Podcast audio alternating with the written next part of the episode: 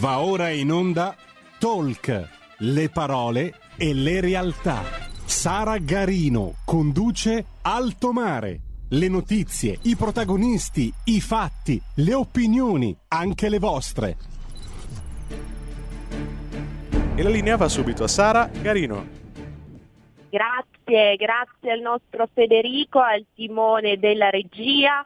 Cominciamo questa puntata di Alto Mare su Radio Libertà, ancorché con qualche minuto di ritardo rispetto al consueto, sarà in ogni caso una puntata estremamente densa come il nostro pubblico avrà avuto modo di vedere già dai nostri social, parleremo di pensioni. Allora, velocissimamente vi ricordo come di consueto come potete seguirci www.radiolibertà.net, la nostra web tv, potete seguirci come anticipato sui social, per l'appunto YouTube e Facebook di Radio Libertà, sul canale 252 del digitale terrestre in DAB e utilizzando l'apposita applicazione per cellulare e smartphone.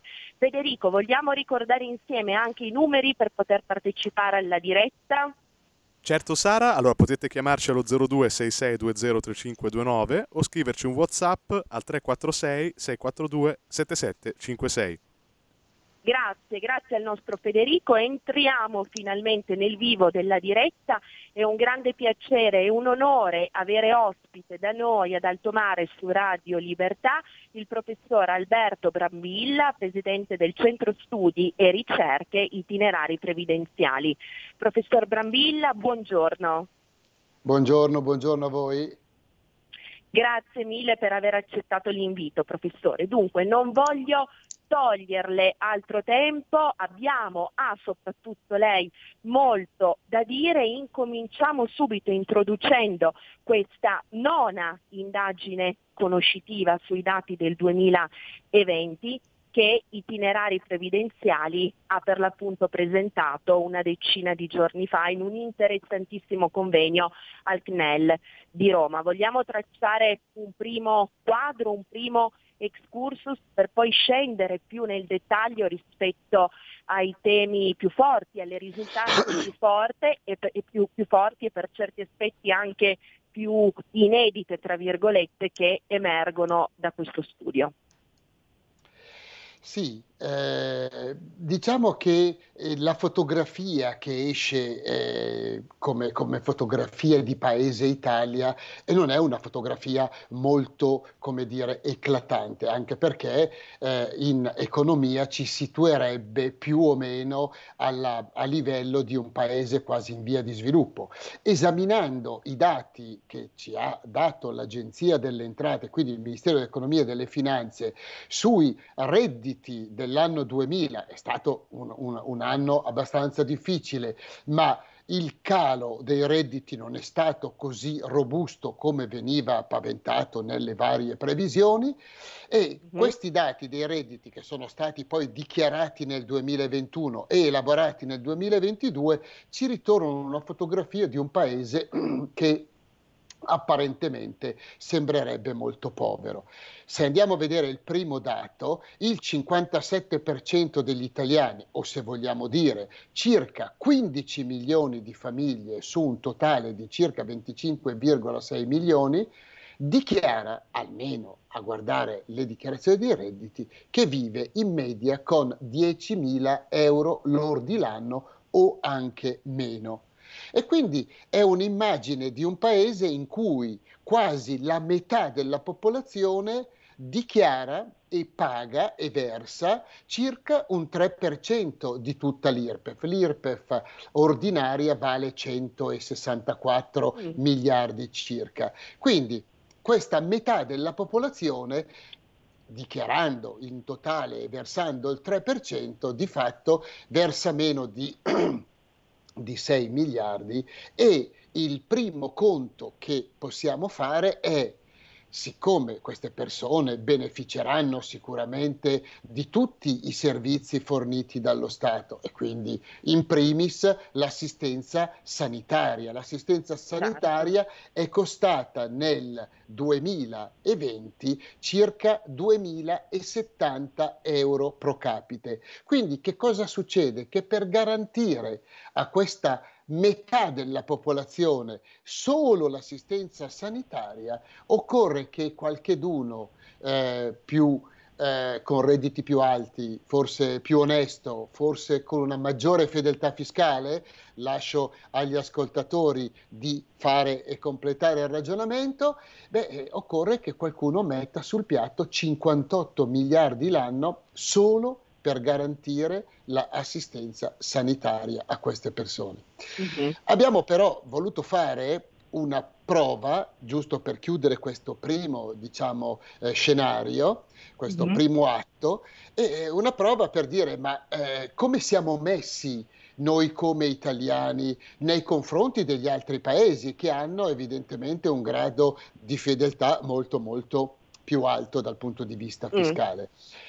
E beh, eh, ci, ci è venuto fuori che praticamente noi siamo i primi in Europa e quindi quando si dice siamo primi in Europa vuol dire che siamo ai primissimi posti nel mondo perché i paesi molto molto robusti sono il Giappone, gli Stati Uniti, il Canada, la Nuova Zelanda, l'Australia e poi molto molto dopo la Cina, eh, la, la, l'India e ancora molto dopo la Russia come sviluppi. Certo. E quindi noi ci siamo trovati con eh, primi per connessioni telefoniche, cioè gli italiani hanno il 130% di connessioni telefoniche, cioè ogni italiano ha 1,3 connessioni telefoniche in media, ovviamente mm-hmm. contando anche i bambini, i neonati e anche le persone molto molto anziane che ormai non usano più questo telefono. Il 97,3% degli italiani possiede almeno uno smartphone, ma molti ne mm-hmm. possiedono due. Secondo l'Agenzia mm-hmm. dei Monopoli,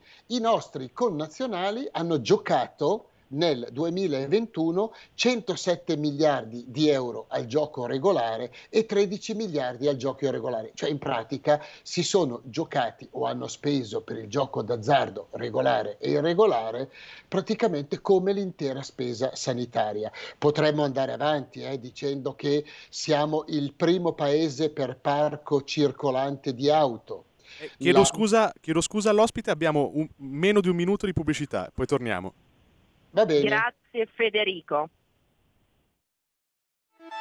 Stai ascoltando Radio Libertà, la tua voce libera, senza filtri né censure, la tua radio.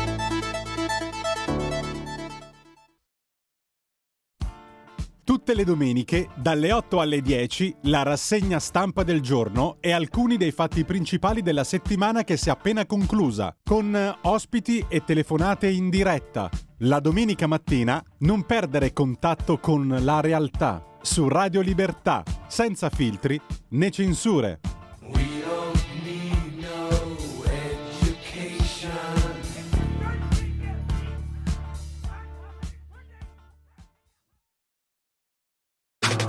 Stai ascoltando Radio Libertà. La tua voce libera, senza filtri né censura. La tua radio.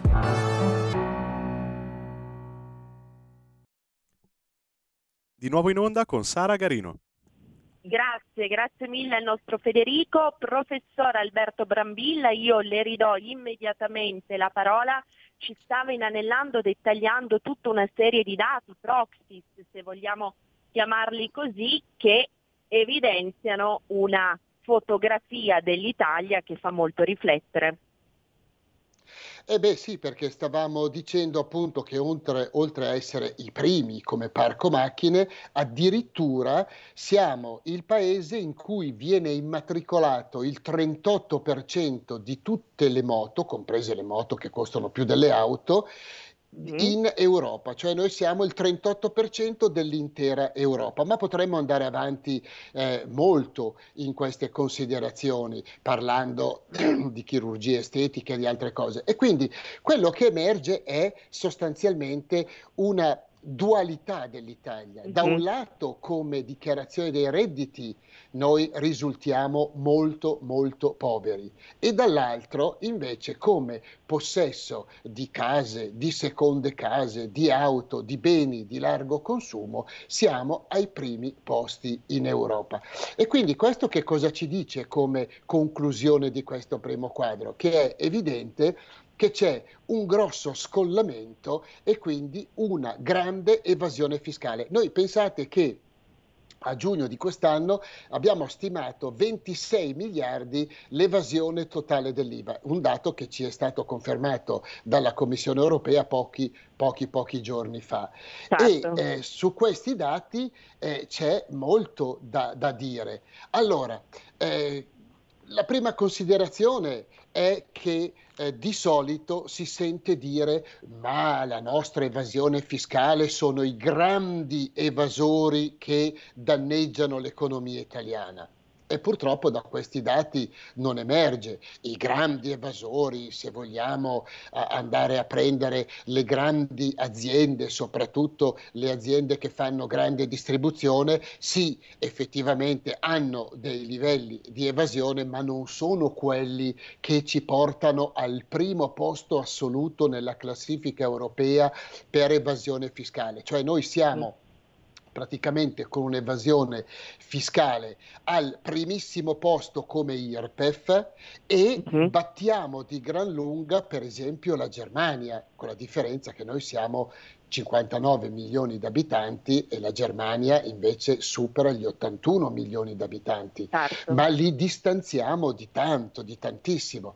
E quindi eh, quello che noi possiamo immaginare è che c'è una forte infedeltà e, e ci possiamo porre anche la domanda, ma perché?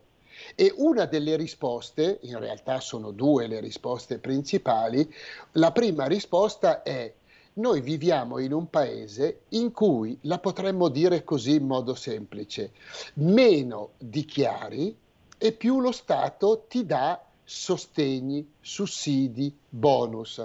Per esempio, meno dichiari e più reddito di cittadinanza hai. Ovviamente il reddito di cittadinanza è per i due terzi al sud e addirittura la Campania fa praticamente molto più di quasi l'intero nord. Mm-hmm. E invece l'altra cosa è più dichiari e più ti vorrebbero portare via. Assistevo ieri a un programma televisivo, non di grandissima qualità per la verità, ma eh, che diceva, beh però tutto sommato il bonus per i diciottenni, eh, noi lo dobbiamo dare solo alle persone che non dichiarano nulla. Quelli che dichiarano mm. non gli dobbiamo dare nulla. E poi si andava avanti dicendo, beh, sai, noi stiamo dando dei sostegni per l'economia e però glieli dobbiamo dare a chi non dichiara nulla, perché chi è ricco e qui viene fuori che praticamente il, la politica italiana, che è una politica piuttosto diciamo malconcia, mettiamola così, ha mm. messo questa linea.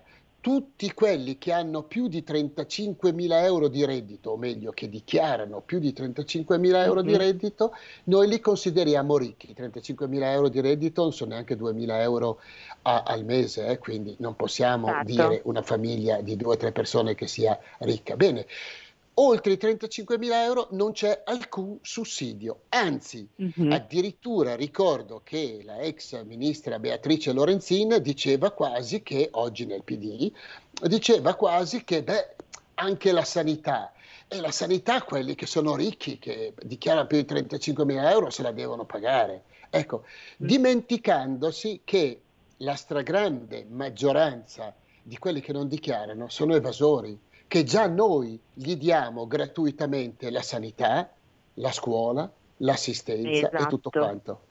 Esatto. E, quindi, e questa è la prima. E, e la seconda, è, è, parlavamo prima... Se li interrompo un secondo, apriamo davvero velocemente una parentesi, ma perché mi rendo conto che la domanda sia, come dire, di difficile risposta, o meglio, la risposta a buon senso sarebbe la paliziana e davvero semplice, ma perché in Italia c'è questo pregiudizio per cui fai, produci, impegni, guadagni, dichiari, vieni vessato, in tutti i modi possibili e immaginabili, non fai verosimilmente, non ti impegni o ti impegni poco, sei lassista, aspetti, attendi che lo Stato ti dia la classica carota o il classico pesce giornaliero, vieni in qualche modo incensato, eretto agli onori degli altari e aiutato sempre e comunque senza che si vadano a indagare poi le cause di questa situazione incancrenita e congelata e lei ha fatto proprio la fotografia perfetta di quello che capita in Italia, cioè noi in questi ultimi 20-25 anni abbiamo imboccato questa politica, chiamiamola buonista, eccessivamente buonista, dove uno soltanto perché o straniero o perché non dichiara nulla è la persona da mettere sull'altare.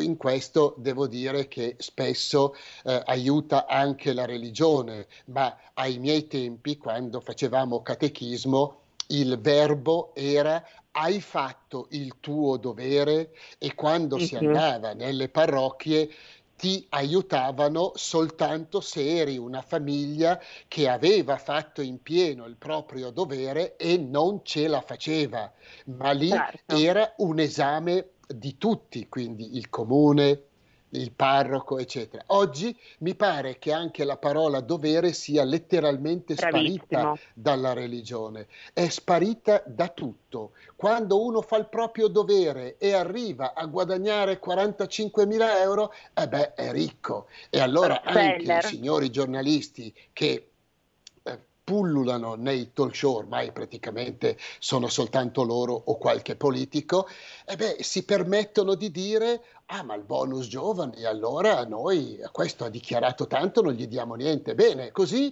gli facciamo pagare per sé, per tutti gli altri e ancora di più. E questo è un primo punto ed è fondamentale però perché eh, alla proposta che è stata fatta e ci sono molti esempi in Unione Europea, per esempio la Germania, ma per non andare troppo lontani la Svizzera, quando si è detto ma noi abbiamo un sacco di persone che non dichiarano nulla, ma dobbiamo aspettare quando arrivano a 67 anni, perché a 67 anni dovete sapere che una quantità enorme di persone, stiamo parlando di centinaia di migliaia di persone, in Italia, che cosa fanno? Si ricordano a 67 anni che esiste l'articolo 38, terzo comma della Costituzione. E quindi fino a quel momento sono stati praticamente totalmente sconosciuti o quasi al fisco uh-huh. e totalmente sconosciuti all'Inps e all'IRE, ma a 67 anni si ricordano che la Costituzione prevede che per loro sia disponibile l'assegno sociale, fanno la domanda e il nostro paese a piedi lista paga. Questa situazione nella metà dei paesi europei non può avvenire semplicemente perché in Germania se hai compiuti 36 anni di età e non hai mai fatto una dichiarazione dei redditi, l'agenzia locale eh, delle imposte ti chiama e ti chiede ma di che cosa vivi? Come fai mm. a vivere?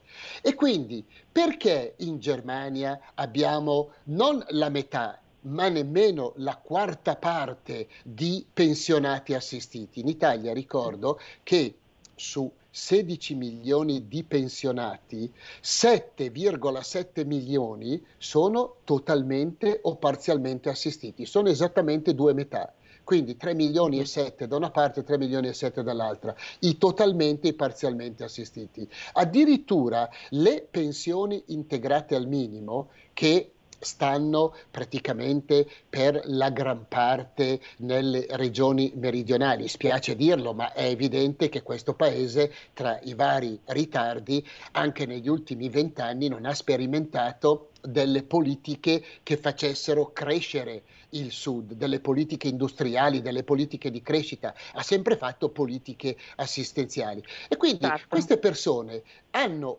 quelle integrate al minimo, il milione di pensioni e assegni sociali non si sono mai visti all'INPS e quindi non hanno mai versato un contributo. Cosa significa?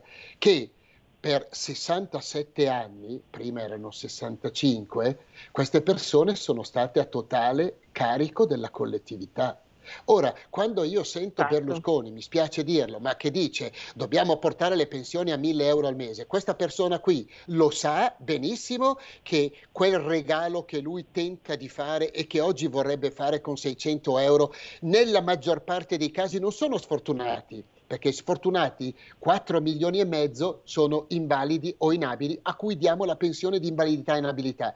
La stragrande maggioranza di queste persone a cui lui vuole dare di più sono evasori nella migliore delle ipotesi e nella mhm. peggiore delle ipotesi sono anche malavitosi perché l'Italia è esportatore netto di malavita organizzata. Questo è un po' il quadro. E poi c'è un'altra situazione che è un po' il grosso differenziale nord-sud sul quale magari possiamo dire due parole. Assolutamente sì, professor Brambilla. Allora, abbiamo parlato prima della, uh, dell'evasione dell'IVA. Ecco, uh-huh. e, e, l'Agenzia delle Entrate ci dà dei dati che io, la politica, non la sento mai dire nulla di questo. Allora, eh, il versamento dell'IVA, intanto l'IVA è pagata al 61,5% dai, eh, dalle regioni del nord Italia, al 28% dal centro. Tenete conto che un grosso gettito di IVA proviene dal Lazio e nel Lazio ci sono praticamente tutti i ministeri, tutto l'apparato certo. diciamo, che ruota attorno ai ministeri, ci sono tutte le ambasciate, ci mm-hmm. sono tutto quello che ruota attorno anche alla città del Vaticano. Quindi il Lazio ha proprio per questa sua focalizzazione un bel pacchetto di al sud si versa il 10% di tutta l'IVA e il sud ha più abitanti del nord perché siamo a 23 milioni contro 20 milioni. Ma se facciamo due conti, eh, che cosa ci dice l'Agenzia delle Entrate? Che al nord si pagano 2.800 circa euro di IVA pro capite. La stessa cifra la si paga al centro, al sud l'IVA pro capite è 617 euro, cioè vorrebbe dire che eh, quelli del sud, stando alla dichiarazione IVA, consumano quattro volte meno degli altri italiani che stanno al nord e al centro. Allora, mm. quando la politica dice ci sono i grandi evasori, questo è un, un refrain della sinistra che fortunatamente ha ottenuto i risultati che merita, eh, e invece non guarda in faccia alla realtà e dovrebbe cominciare a dire, ma se vogliamo che l'Italia si sviluppa, si sviluppi totalmente, è imprescindibile uno sviluppo del Sud e quindi è imprescindibile fare in modo che al Sud si paghino più o meno le stesse imposte che si pagano negli altri paesi, con progressione, eh, non oggi da domani. Ma questa certo. è la certo. prima risposta per dire esiste l'evasione di massa o sono soltanto i grandi capitalisti evasori quelli che hanno le aziende? No, esiste l'evasione di massa e una prima risposta sta proprio in questi dati. L'altro dato certo. che corrobora ecco, professor Brambilla, la interrompo solo un secondo perché abbiamo una chiamata dal pubblico in collegamento per lei. Chiaramente quest'oggi i tempi sono un po' più compressi, ma la invito sin d'ora a tornare perché l'argomento è troppo interessante e sotto questo punto di vista senz'altro il pubblico ha anche molte altre domande da porle. Federico, sentiamo il nostro ascoltatore. Pronto? Benvenuto, buongiorno. Ah, buongiorno, sono Ivano da, da me, da Monza Brianzi. Innanzitutto complimenti al professor Brambilla per la chiarezza, sempre molto chiaro. Eh, e anticipo gli auguri a tutti. Una domanda, io ho la lettera di pensione, io ho 62 anni l'11 febbraio 2023 e ho la lettera che raggiungo i 43 anni e 10 mesi del primo giugno. Ho la, devo fare la finestra o devo eh, al primo giugno 2023 vado in pensione eh, da questa lettera? Una domanda. Seconda domanda, un po' provocatoria, dottor Brambilla. Um, Draghi e Cottarelli con 59 anni di età e 40 anni di contributi sono andati in pensione. E questi signori si lamentano che eh, o quota 101, 102, 103 costa sempre tanto, no? Le, io ho 62 anni con 43 anni di contributi, no? E andrò in pensione con la legge Fornero. Mi può spiegare lei, visto che è molto chiaro, le mie mani cosa hanno di diverse da loro? Io non voglio sapere quanto loro prendono e io cosa prendono. Io voglio sapere solamente, loro con quota 99 sono andati in pensione. Io con quota 103, 104, chi ne voglia più ne metta, no, non vado ancora in pensione con la legge Fornero, Fornero votata da loro. Io le voglio dire solo questo, le mie mani cosa hanno di diverso da loro? Grazie, allora, grazie al nostro ascoltatore. Prego, professor Brambilla. Beh, sicuramente non hanno niente, anzi magari hanno qualche cosa in più, soprattutto per quanto riguarda eh, una delle persone nominate. E, allora, intanto la sua posizione. Eh, il mio consiglio personale è che lei già oggi può andare in pensione con 42 anni e 10 mesi perché il livello di 42 anni e 10 mesi, che è l'anzianità contributiva per i maschi, un anno in meno per le donne, è stata bloccata dal decreto che è partito nel 2019. Quindi fino al 2026 chiunque può andare in pensione con indipendentemente dall'età anagrafica, ma lei ha già un'età anagrafica già eh, buona anche per quanto concerne il, eh, la cosiddetta quota 103, 62 anni di età e eh, 41 di contributi. Ma perché le consiglio di scegliere i 42 anni e 10 mesi? Perché se per caso lei dovesse andare in pensione con quota 103, ha, avrà una pensione che non potrà superare fino a che lei raggiunge i 67 anni di età anagrafica le 5 volte il minimo. Quindi se lei ha una pensione di 2.700 euro, gliene danno 2.500 e gli altri li prenderà soltanto più avanti. E in più eh, lei se per caso volesse fare qualche lavoretto, volesse accumulare un po' di lavoro, con quota 103 non lo può fare, ma con 42 anni e 10 mesi può farlo tranquillamente. Quindi lei avendo maturato il requisito, se lo ritiene, può andare in pensione liberamente già da subito e eh, e se anche avesse avuto 59-60 anni l'avrebbe potuto fare comunque e può esercitare questo diritto fino alla fine del 2026. L'indicizzazione o l'adeguamento dell'anzianità contributiva all'aspettativa di vita è una delle innovazioni della legge Monti-Fornero, è uno dei tre errori fondamentali che vanno corretti, è l'unico al momento che è stato corretto, anche se fino soltanto al 2026, ma io mi auguro che questo governo il quale ha esattamente ben presente quali sono i tre limiti della legge Monti-Fornero possa procedere a risolvere in via definitiva eh, questo punto. Non lo ha fatto eh, il, eh, i, i, governi precedenti, adesso lasciamo perdere il governo Draghi che mi faccia spendere mm. una parola, è stato forse il miglior governo che abbiamo avuto negli ultimi vent'anni, anche perché, apro e chiudo parentesi, per i pensionati aveva ripreso una vecchia legge di 22 mm. anni fa che consentiva la rivalutazione al 100% per tutte le pensioni fino a 2.000 euro, uh-huh. al 90% da 2.000 a 2.600 e al 75% per tutte le altre. Ricordo che il governo Conte 1 e Conte 2 non soltanto eh, ha rivalutato le pensioni al 40%, ma non con la scalettatura. Indipendentemente se uno aveva una pensione a 3.000 euro, la rivalutazione era 40%, punto. E quindi mm-hmm. andava per tutta l'intera pensione.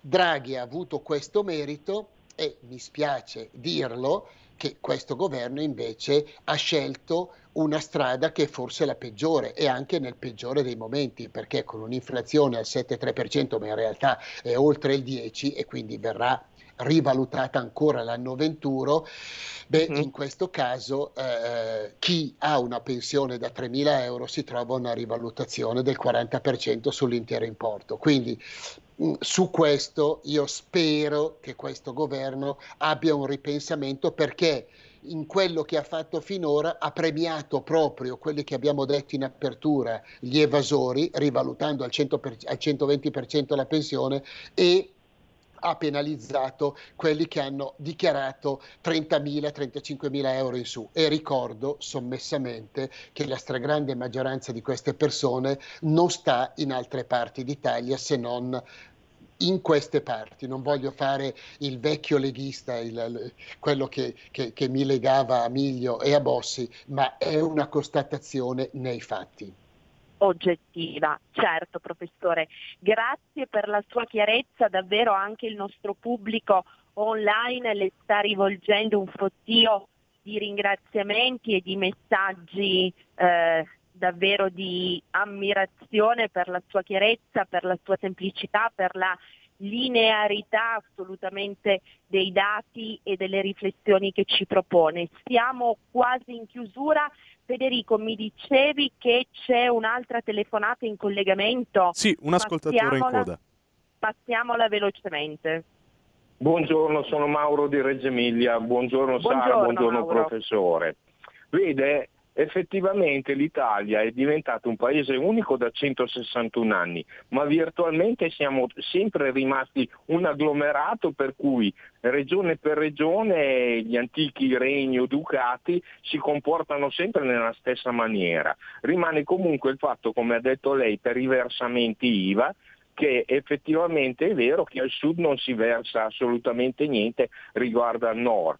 È chiaro che l'industria del nord si è rivalutata, cioè è nata nel nord per cui stata, il sud è stato un bacino di braccia a buon mercato che è salito al nord per lavorare, mentre i politici del sud no, hanno sempre sfruttato quello come bacino elettorale per farsi rieleggere. Comunque a costo zero ci sarebbe una soluzione che costa effettivamente niente, per cui si può veramente vedere. Basterebbe prendere un paese di 10.000 abitanti, che so in provincia di Varese, e un paese di 10.000 abitanti in provincia di Caserta, per esempio. Alla fine di un mese, pesando per un mese quelli che sono i rifiuti dei due paesi, lei vedrà che il, consum- cioè che il, il quantitativo di rifiuti è lo stesso. Quindi si evince benissimo che l'IVA non viene pagata da loro.